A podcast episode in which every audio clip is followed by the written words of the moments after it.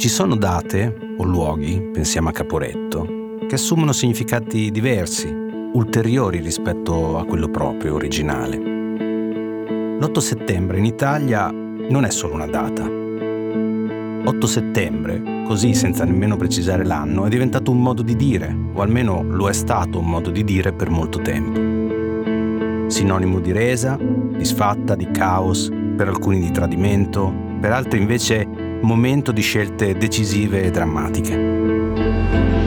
Io sono Davide Savelli e dopo Flavia Carlini e Mario Calabresi tocca a me porre la domanda di rito che dà il nome a questa serie di podcast realizzata da Cora Media in collaborazione con l'Istituto Nazionale Parri. Hai presente l'8 settembre?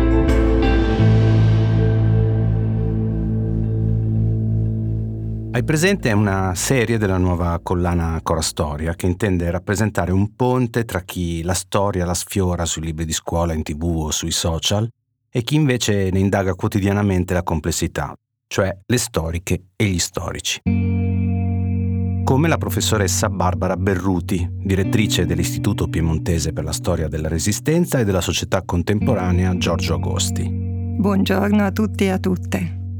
E come Santo Peli, docente di storia contemporanea all'Università di Padova. Grazie dell'invito. Ai quali comincio a chiedere che cosa è accaduto l'8 settembre del 1943. L'8 settembre è la data in cui viene reso pubblico l'armistizio, prima da Eisenhower tramite Radio New York alle 16.30. This is General Dwight D. Eisenhower e poi dal capo del governo italiano Pietro Badoglio alle 19.45. Sua Eccellenza il Cavaliere, Maresciallo d'Italia Pietro Badoglio. E si tratta dell'annuncio della firma dell'armistizio cosiddetto corto che era stato firmato a Cassibile il 3 settembre del 1943 per distinguerlo poi dall'armistizio lungo che invece fu siglato a Malta il 29 settembre e che invece venne reso noto solo alla fine del conflitto. Ma l'armistizio è un modo più formale per dire che ci si arrende? O ci sono delle differenze tra resa e armistizio?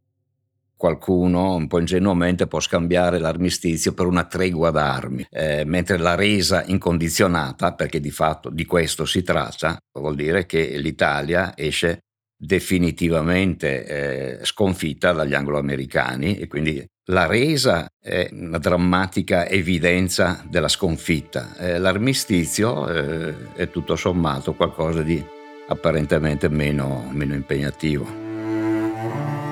Ma in cosa consisteva esattamente l'armistizio? Potreste riassumere i punti cruciali che venivano imposti dagli alleati all'Italia? L'8 settembre sia il comunicato di Eisenhower sia quello di Badoglio fanno riferimento ad alcune clausole, a 12 clausole diciamo. L'armistizio vero e proprio in realtà era già stato stilato e verrà poi sottoscritto soltanto il 29 settembre e prevede 42 clausole. Perché viene eh, annunciato semplicemente la prima parte? Perché nella prima parte si dice che l'Italia non è più in guerra con gli angloamericani, che la marina italiana di fatto dovrà passare sotto il controllo alleato, si dice che eh, non siamo più avversari, che tutte le risorse militari italiane in qualche modo dovranno passare incondizionatamente al servizio degli alleati. L'armistizio vero e proprio, cioè quello di 42 commi, diciamo, che viene sottoscritto il 29, in realtà contiene molte più eh, specificazioni che si possono definire sinteticamente come la descrizione di un potere assoluto angloamericano, cioè l'Italia diventa un paese occupato, privo di ogni forma di sovranità in realtà, dove qualunque decisione importante passerà attraverso una commissione di controllo, dove tutte le risorse materiali e umane della nazione saranno disponibili agli alleati e sono clausole eh, così pesanti anche dal punto di vista non solo militare ma anche dal punto di vista politico amministrativo che si sceglie di lasciarle segrete. In realtà eh, soltanto alla fine del 1945 gli italiani verranno edotti di cosa aveva firmato Badoglio, formalmente l'8 settembre, in realtà il 3 settembre. Vorrei fare ascoltare due documenti audio dell'8 settembre. Il primo è quello dell'annuncio del generale americano Dwight Eisenhower che mi permetterò di tradurre. Il governo italiano ha decretato la resa di tutte le sue forze armate in modo incondizionato. As Allied Commander in Chief, I have granted a military armistice. The armistice was signed by my representative and the representative of Marshal Badoglio, Come comandante in capo delle forze alleate ho garantito un armistizio che è stato siglato dai miei rappresentanti e da quelli del maresciallo Badoglio e che diventa effettivo da quest'istante. this instant. Ed ecco la prima parte del proclama radiofonico del maresciallo Badoglio. il governo italiano, riconosciuta la impossibilità di continuare la impari lotta contro la soverchiante potenza avversaria, nell'intento di risparmiare ulteriori e più gravi sciagure alla nazione, ha chiesto un armistizio al generale Eisenhower, comandante in capo delle forze alleate anglo-americane. La richiesta è stata accolta. Fa quasi sorridere la difficoltà che ha Badoglio a pronunciare il nome del generale Eisenhower contro cui sta combattendo da diverso tempo. Vorrei chiedervi chi era il maresciallo Badoglio e da quanto tempo era diventato capo del governo italiano. Pietro Badoglio diventa capo del governo italiano subito dopo l'arresto di Mussolini, il 26 luglio del 1943.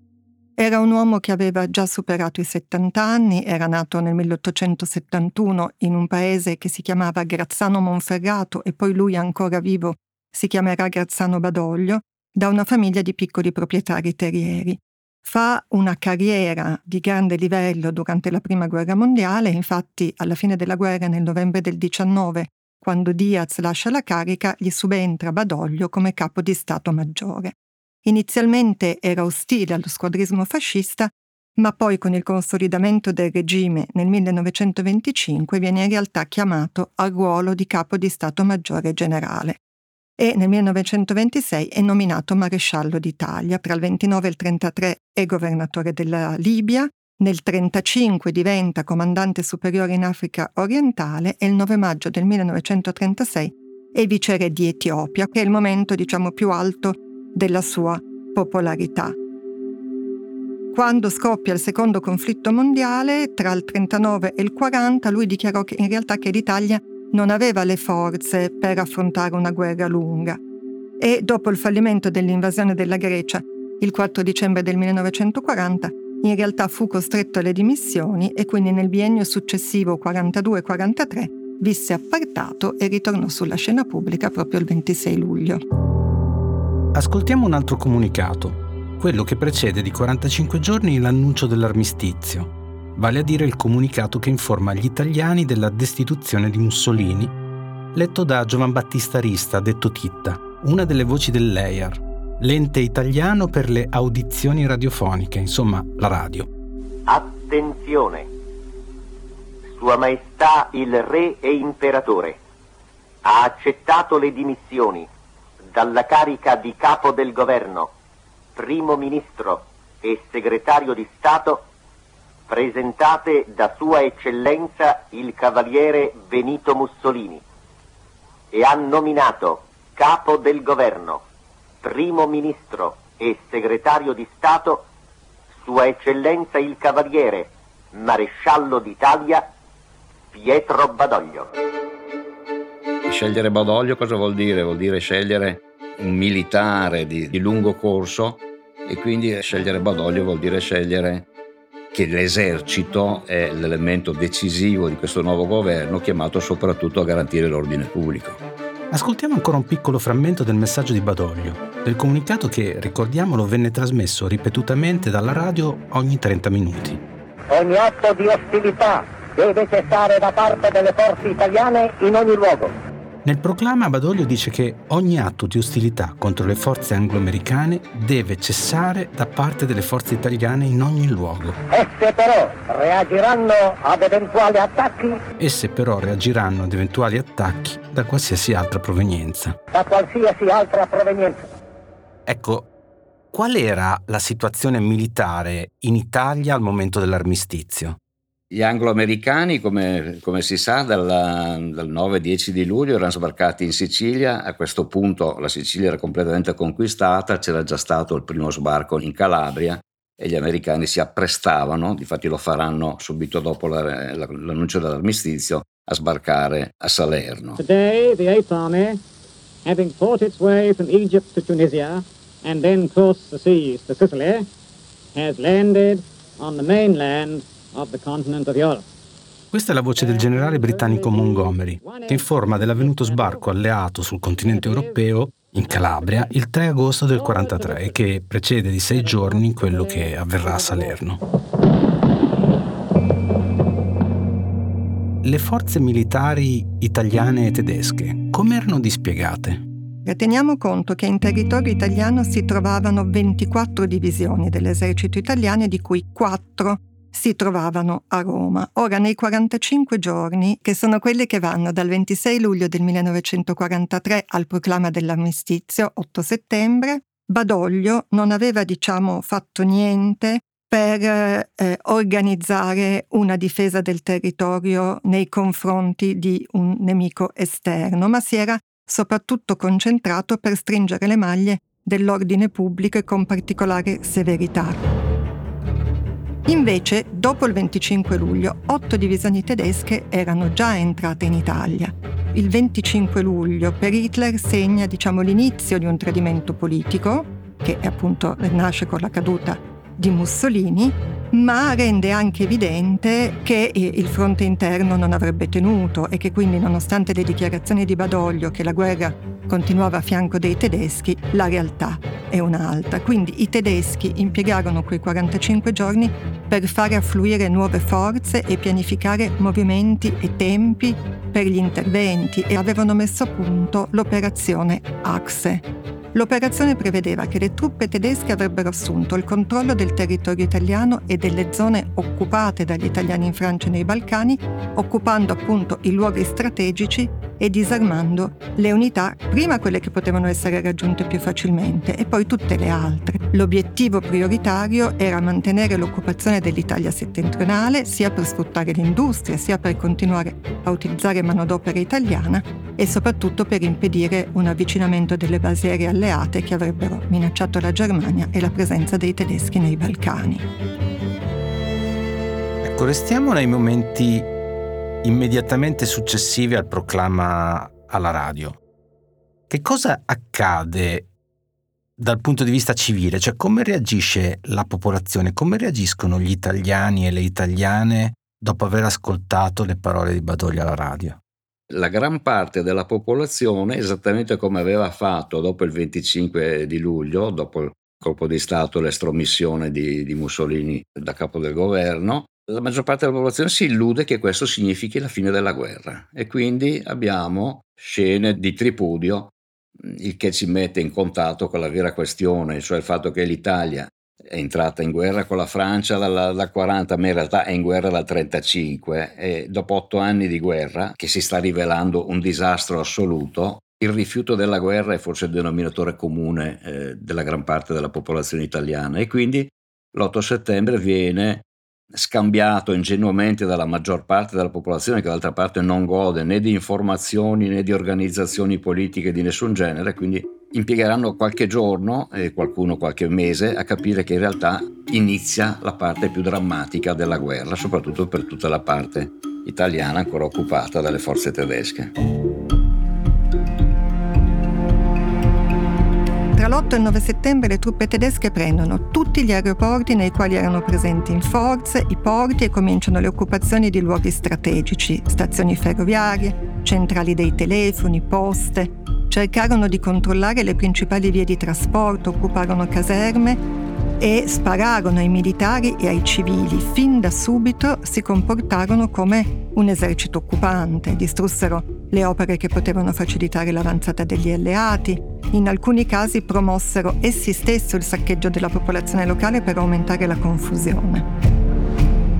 E diciamo che quello che succede no, a seguito della reazione tedesca è che anche la percezione della guerra in Italia cambia prospettiva. No? Nella prima fase della guerra, 40-43, il nemico era un nemico che spesso arrivava dall'alto, che bombardava le città, che arrivava e si ritirava. Invece, nella fase 43-45, con l'occupazione tedesca di quasi due terzi del territorio, le cose cambiano, no? l'Italia da paese occupante diventa un paese occupato che convive con i tedeschi che esercitano il loro potere con particolare crudeltà e violenza. E le forze armate italiane come reagiscono all'annuncio di Badoglio? Allora, Badoglio e i vertici militari non diramarono ordini, no? l'obiettivo era quello di evitare lo scontro con i tedeschi, reagire solo se attaccato, c'era proprio una grossa paura di ritorsioni, no? E questo atteggiamento in qualche modo creò la paralisi del processo decisionale che determinò la disgregazione delle forze armate in Italia. La prima gravissima conseguenza di questo, proprio la notte tra l'8 e il 9 settembre, fu la mancata difesa di Roma. Non fu dato alcun ordine preciso. Si riteneva che in realtà i tedeschi si sarebbero ritirati oltre gli Appennini, quindi gli italiani non fecero niente, persero ore preziose fino a quando non si resero conto che era in atto una vera e propria offensiva. La difesa di Roma iniziò così in modo casuale, autonomo, non sufficiente. I tedeschi sfondarono presso Porta San Paolo, accesso verso il centro urbano e lì si tentò proprio l'ultima strenua difesa. No? I civili si unirono ai soldati, ci furono altri scontri, ma quello fu il più prolungato e sostenuto e anche il più noto e complessivamente in questa difesa trovarono la morte più di 400 persone. Nonostante questo, Roma venne preso e tra il 9 e il 10 settembre vennero accettate le condizioni di resa dettate dai tedeschi.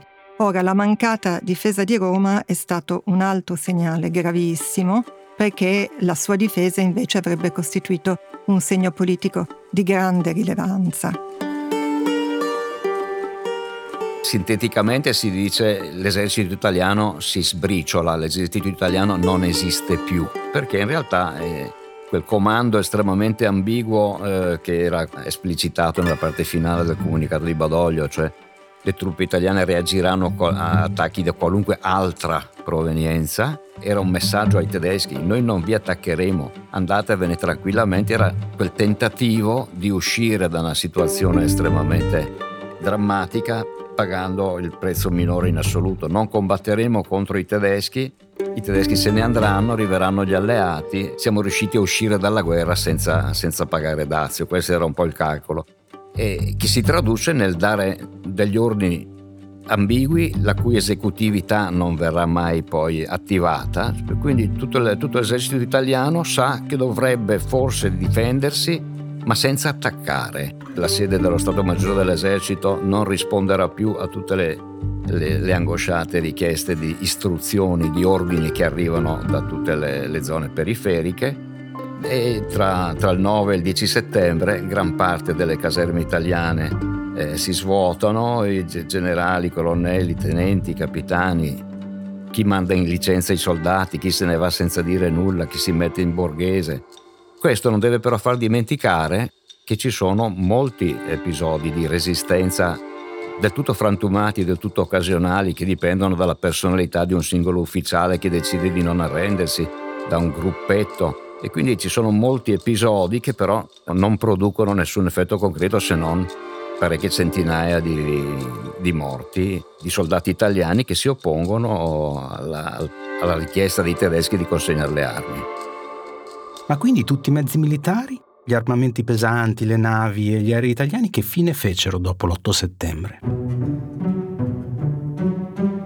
Allora, bisogna distinguere, diciamo, tra le diverse forze armate. Allora, negli accordi era previsto che venissero consegnate navi e aeree. Allora, le navi si consegnarono in effetti a Malta, ma anche l'ordine diciamo, eh, non, non, era chiarissimo e quindi ci furono molte discussioni relative anche all'affondamento delle navi che era un atteggiamento più conforme all'onore militare.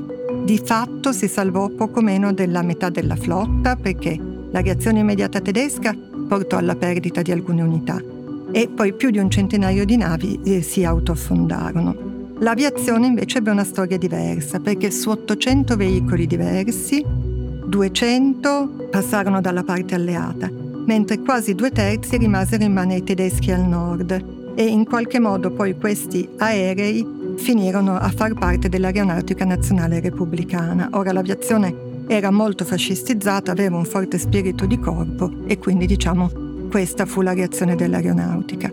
e mentre l'esercito si trovò eh, privo di ordini, no? quindi ci furono una serie di comportamenti che seppur diversi casi per casi furono abbastanza simili, diciamo se vogliamo generalizzare, quindi tutti a casa, caserme abbandonate, rari isolati episodi di resistenza e di difesa da, da attribuire soprattutto a figure carismatiche, questo per quel che riguarda specificatamente però quello che avviene in Italia.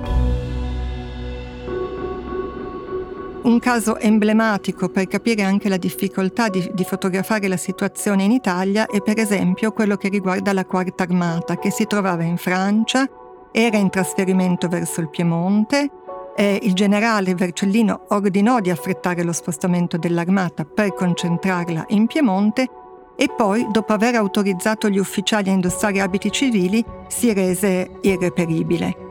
La Quarta Armata però in altri suoi reparti si rese invece protagonista di alcuni casi di diversi episodi di resistenza, in particolare proprio sulle Alpi, eh, al confine con, con, la Francia, a Frejus, Ventimiglia, Tenda, in cui cercarono di ritardare l'avanzata dei tedeschi, di non farli passare, ma erano comunque pochi e isolati e quindi eh, diciamo questa resistenza non ebbe esiti questo genere di reazione contro i tedeschi è solo contro i tedeschi o c'è anche chi in quel frangente continua a combattere contro gli alleati nonostante le parole di Badoglio? Le ambiguità di Badoglio sono tali che consentono anche a chi vuole continuare a combattere contro gli alleati di, di sentirsi in qualche modo eh, avallato a farlo, non nella, non nella forma ma nella sostanza. L'atteggiamento di Badoglio può anche essere interpretato fino alla fine, fino a, proprio al pomeriggio dell'8 settembre, c'è addirittura la tentazione di smentire il, ciò che è già stato firmato e di fare sì che se i tedeschi non fossero informati che noi abbiamo già firmato, forse potremmo continuare anche con loro. Eh?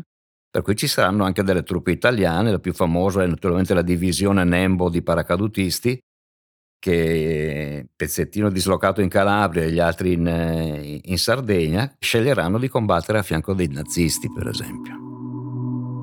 In generale che cosa accade ai militari impegnati sui fronti esteri? Al momento dell'armistizio teniamo conto che si trovavano fuori dall'Italia 35 divisioni. E le truppe italiane nei Balcani si trovavano in quella fase molto fiaccate da sentimenti di stanchezza nei confronti della guerra, non tornavano a casa da moltissimi mesi. Questa stanchezza era acuita dalle continue offensive dei partigiani, dai difficili rapporti con l'alleato tedesco, no? che sempre più prendeva possesso di aree prima italiane. Anche qui eh, gli ordini che arrivano sono molto vaghi, basati inizialmente su un atteggiamento molto difensivo, e quindi diciamo sono lasciati completamente allo sbaraglio, però ovviamente in una situazione molto diversa perché erano, lì si trovavano fianco a fianco con l'esercito tedesco. E inizialmente alla notizia dell'armistizio i soldati reagirono positivamente pensando che questo significasse il ritorno a casa, ma per loro ovviamente era molto più complesso rispetto a quelli che si trovavano già sul territorio italiano. Gli ufficiali invece erano molto preoccupati per la mancanza di direttive. Dopodiché, sui fronti esteri, così come era successo in Italia, l'operazione Axe ebbe avvio, quindi anche qui i tedeschi occuparono luoghi strategici, aeroporti, porti, via fer- ferroviarie, dimostrando proprio di avere un piano molto preciso e anche laddove si trovavano in inferiorità numerica, proprio il fatto di essere preparati consentì di raggiungere i loro obiettivi e le varie divisioni che si trovavano sul territorio ebbero, diciamo, vicende diverse. Perché questi non possono tornare a casa né a piedi né con altri mezzi, quindi o vengono catturati dai tedeschi e eh, fanno in questo caso avremo 11.000 soldati che muoiono direttamente in, dal, sulle navi dove i tedeschi li stipano. No? Quelli che riescono a sottrarsi alla, alla cattura dei tedeschi per l'antifascismo convinto qualcuno e per la gran parte come logica anche di sopravvivenza finiranno per aderire ai movimenti di resistenza antinazista che sono molto forti in, in tutti i Balcani. E quindi avremo la partecipazione di, di gruppi consistenti, molto consistenti di militari italiani alla, alla resistenza armata nei, nei Balcani, in Grecia, eccetera. E in tutto questo la monarchia italiana, il re d'Italia e il governo italiano, cioè Badoglio, che fine fanno? Che cosa fanno? Nel pomeriggio dell'8 settembre un po' di generali, un po' di ministri, il re e il capo del governo si, si trovano a discutere il che fare. Ecco. Il risultato di questo che fare è che nella notte si decide di mettersi in salvo. Secondo un piano che era già stato predisposto dagli alleati, che però prevedevano che Roma si sarebbe difesa, e il re avrebbe dovuto recarsi verso Ostia e da lì essere imbarcata verso la Sardegna. In realtà questo non avviene perché eh, Ostia è già stata presa dai tedeschi e quindi il re Badoglio e tutto un corteo di auto si recano verso Pescara e poi vanno in Puglia. Il re Badoglio erano abbastanza certi che Roma sarebbe stata liberata nel giro di poche settimane, in realtà Roma eh, rimarrà in mano ai tedeschi per nove mesi.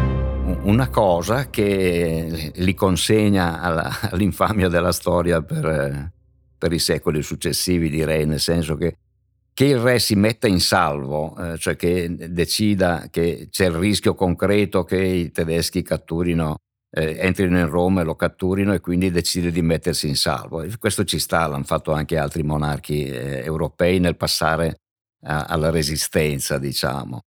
È andarsene senza dire nulla a nessuno, cioè è lasciare un esercito di più di 3 milioni di persone senza nessun ordine reale, senza, senza guida, senza prospettive, senza informazioni, senza un obiettivo, eh, il che si traduce concretamente in quel milione di soldati italiani catturati dai tedeschi e trasferiti immediatamente nei campi di concentramento, di cui 620.000 poi diventeranno internati militari, eh, vuol dire un, una tragedia proprio del, sul piano umano, de, dei costi spaventosi che derivano da questa eh, ignobile, eh, non ho paura a usare dei termini che, pensato che siano eccessivi, questa ignobile fuga, non tanto la messa in salvo del re, ma il re se ne va con tutto lo Stato Maggiore dell'esercito, lasciando vuote le stanze del, dei ministeri, senza aver lasciato nessuna informazione e nessuna direttiva. E questo è,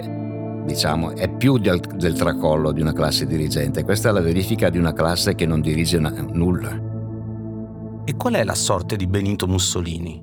Viene ricevuto dal re il 25 luglio, viene caricato su un'ambulanza, di fatto arrestato, spedito prima a Ponza, poi verso la Maddalena e poi viene incarcerato in un albergo sul Gran Sasso a Campo Imperatore.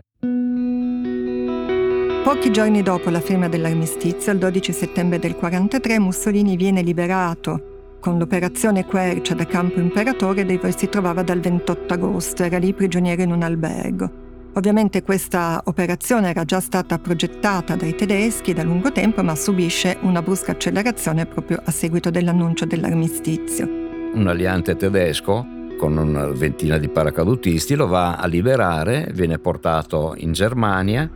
Incontra Hitler e da Monaco di Baviera il 18 settembre annuncia via Radio Monaco la nascita di un nuovo Stato fascista e repubblicano.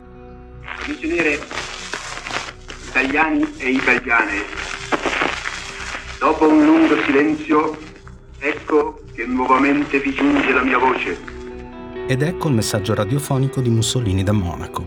Ne ascoltiamo un estratto. È particolarmente disturbato, ma i sound designer di Cora Media hanno lavorato per renderlo comprensibile.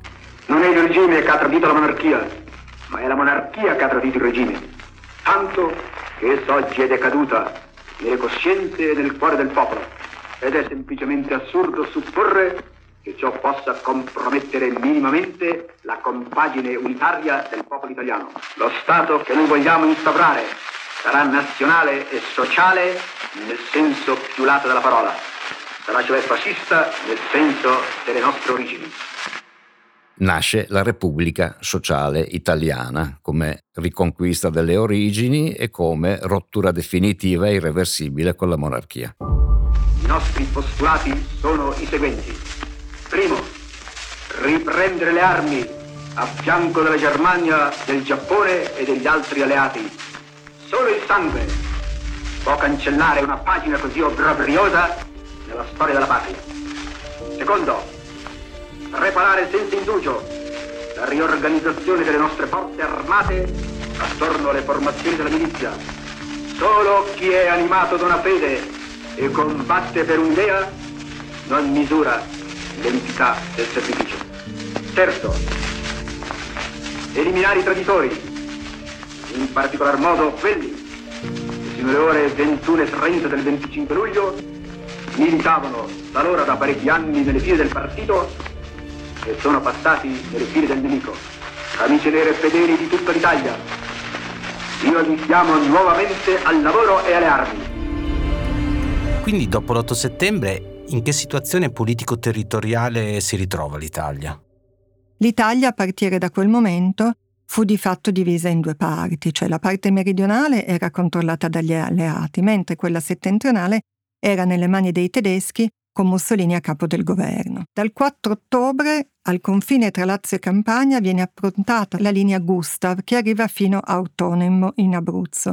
Da quel momento e fino al suo sfondamento, il 18 maggio del 1944, l'Italia sarà divisa tra una zona sud, dove si trovano gli angloamericani, e quella nord della linea Gustav occupata dai tedeschi. A partire da questo momento, quindi dal 4 ottobre del 1943, la liberazione dell'Italia sarà molto lenta, a tappe, e si concluderà solo con la fine del conflitto e dopo l'occupazione dell'Europa centro-meridionale da parte dell'Unione Sovietica. È con l'8 settembre che nasce la resistenza? Sì, perché il crollo militare sprona i movimenti antifascisti ad accelerare. Già il 9 settembre a Roma viene fondato il Comitato di Liberazione Nazionale che è composto dai partiti antifascisti che si erano riorganizzati proprio per chiamare gli italiani alla lotta, proprio con un esplicito appello alla lotta contro i tedeschi. Nel nome della libertà, dell'Italia e di Roma, al lavoro e alla lotta affinché la vittoria sia nostra il più presto possibile. Avete ascoltato Palmiro Togliatti, capo del Partito Comunista Italiano. Sono giorni di grande disorientamento, ma anche di mutamento del sentimento pubblico. Eh, I soldati che riescono a smobilitare tornano a casa, si riversano nei campi, la popolazione civile fraternizza con gli anglo-americani e le prime forme di resistenza armata e civile nascono proprio a ridosso dell'armistizio eh, molti danno ospitalità ai prigionieri alleati e c'è una grande presenza di donne, che, donne che in vario modo dif- difendono il territorio. Sono presenti nella difesa di Roma, nelle quattro giornate di Napoli, nascondono i soldati e li travestono in una straordinaria operazione che le vede sottrarre l'esercito italiano all'esercito più potente d'Europa, cioè i tedeschi. Veste i soldati con abiti civili.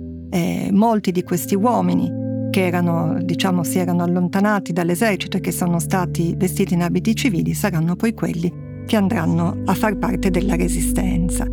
È chiaro che la possibilità di eh, costruire un progetto militare e politico eh, vincente e alternativo al, al fascismo nasce dalla sconfitta e quindi se l'8 settembre è la presa d'atto della fine della guerra fascista, della sconfitta, diciamo, di, quegli, eh, di quei destini guerrieri e imperiali dell'Italia fascista, allora con l'8 settembre si apre la possibilità di resistenza armata.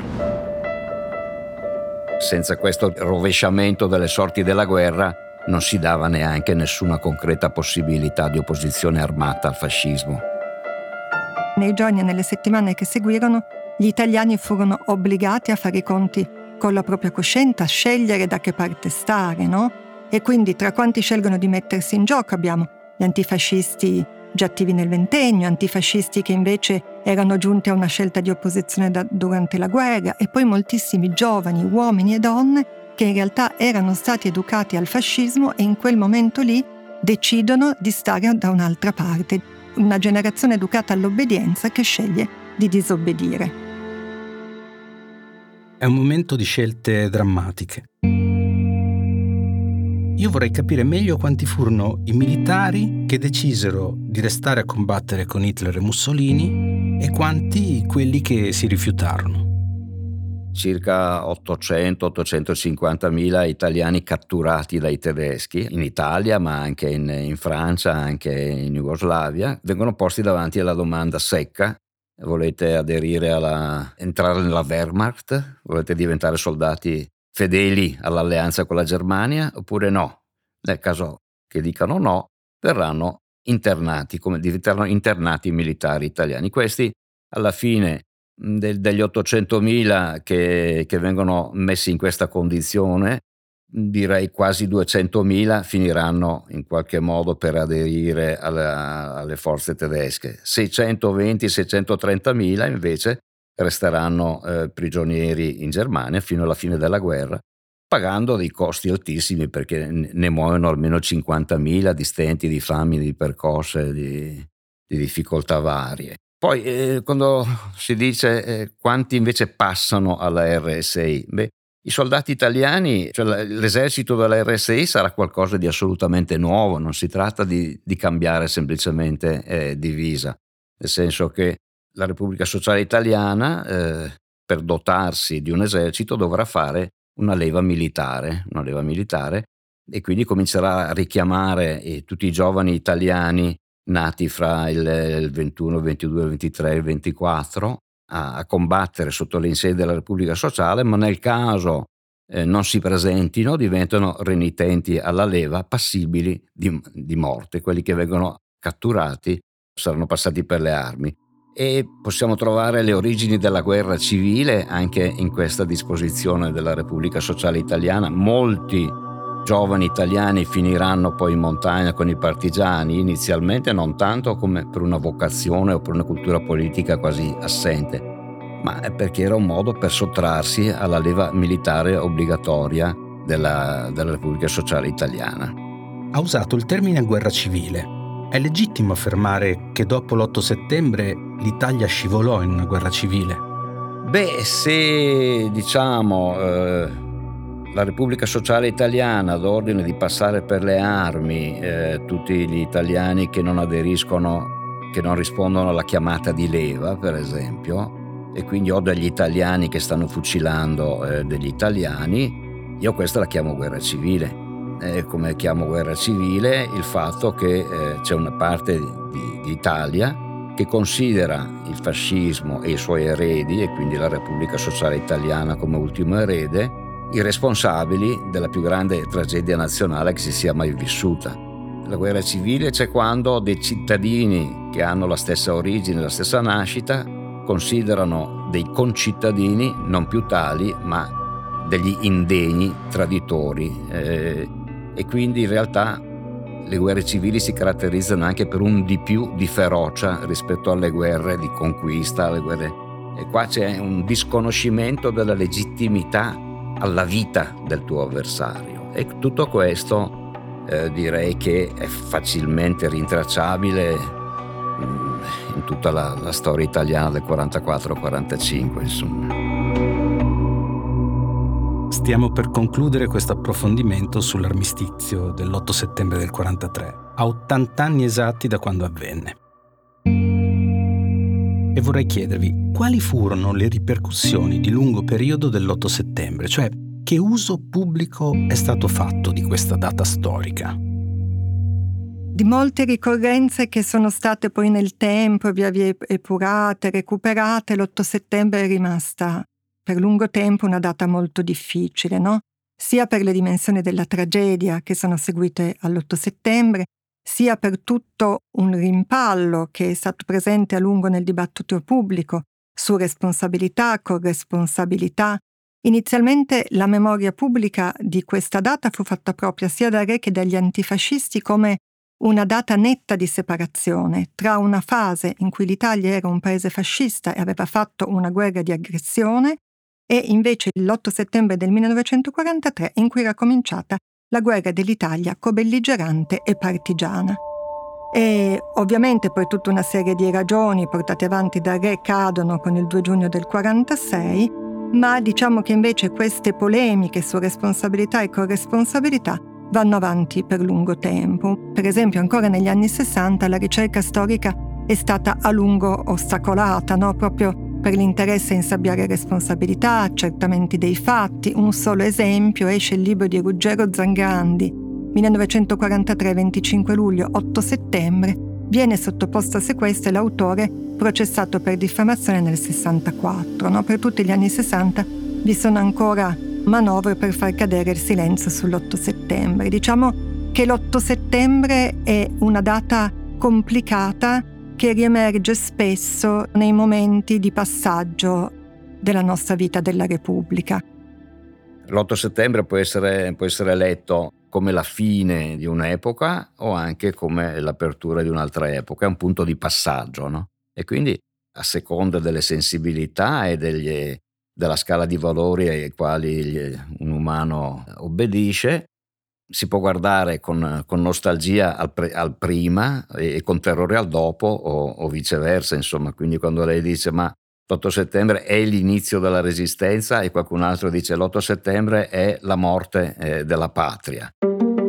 Ecco, se la patria è quel sogno imperiale di fare dell'Italia una grande potenza dominatrice che riportava sui fatali colli la gloria e, e l'impero, sì, è morta quella patria, non muore l'8 settembre, l'8 settembre è l'atto notarile che certifica la follia di una guerra che era cominciata molto prima naturalmente.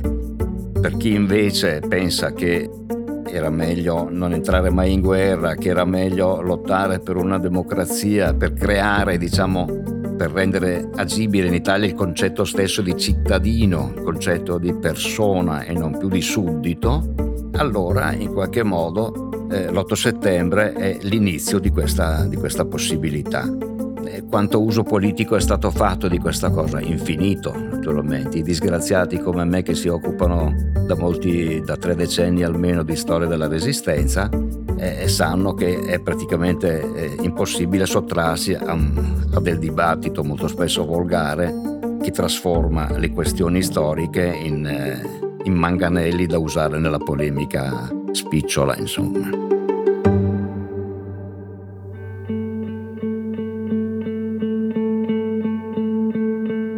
Hai presente l'8 settembre? È un podcast di Cora Media in collaborazione con l'Istituto Nazionale Ferruccio Parri. Hanno partecipato Barbara Berruti e Santopeli. Cura editoriale Davide Savelli con la collaborazione di Anna Iacovino. Produzione esecutiva Lia Chiovari.